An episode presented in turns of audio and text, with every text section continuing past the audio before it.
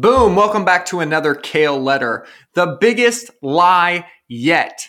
It's supposed to be hard. If you're not a subscriber to the Kale letter yet, I send this out to five times a week to thousands of investors and entrepreneurs. Click the big blue button below if you'd like to be a part of that family and get this letter five times a week. If you hate it, I will literally send your money back. I'm not trying to take your money, I'm trying to add value to your life. One thing that turned my life upside down was a simple quote from my man Tim Ferriss. What would this look like if it were easy?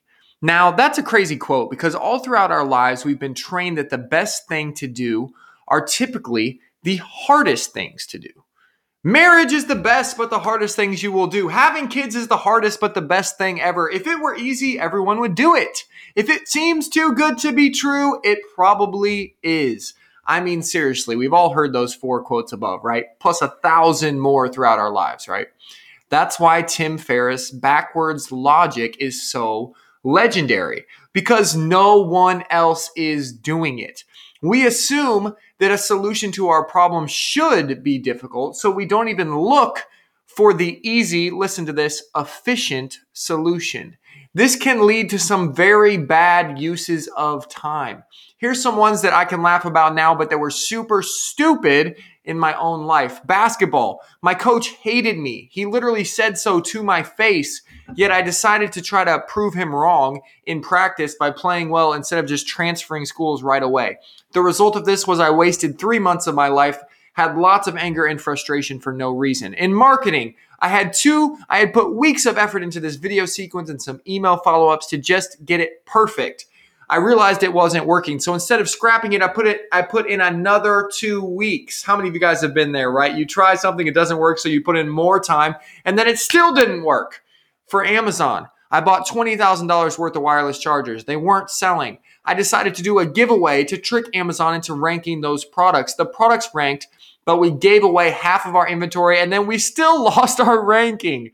The moral of the story, guys, is that look for the easy route. No one's going to tell you this, but I'm telling you right now. Seriously, stop and ask yourself that question every time you have to make a decision.